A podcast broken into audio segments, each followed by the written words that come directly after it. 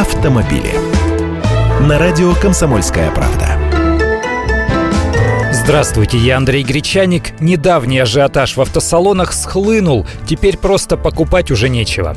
Тишь да гладь. В столичном дилерском центре, торгующем легковушками марок Chevrolet и Opel, тихо почти как в библиотеке. Машины ходовых бюджетных моделей, которые были в наличии, уже распроданы. Это видно и по пустующей теперь прилегающей территории, где раньше всегда рядами стояли новенькие машины без номеров. Образцы в шоуруме, конечно, остались, но вместо ценников на них надпись «Цены уточняют уточняете у менеджера. Вот только и менеджер ничего не скажет, поскольку представительство автопроизводителей до сих пор не утвердили цены на машины 2015 года.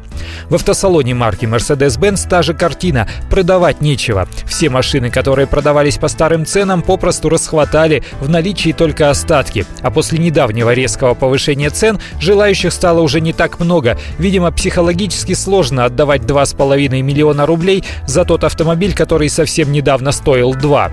На машины 2015 года и вовсе нет спроса, цены на них до сих пор не объявлены. А тем временем подорожание машин продолжается. Японская марка Datsun сделала бюджетный седан дороже на 10 тысяч рублей. Теперь он до стоит от 339 тысяч. А чешская Шкода прибавила к ценникам на модели от 40 до 100 тысяч рублей. Но это, повторяю, актуальные цены на нынешние машины. Что будет дальше, пока никто не знает. В любом случае, ажиотажа уже не ждут, некоторые автозаводы отправили рабочих на каникулы.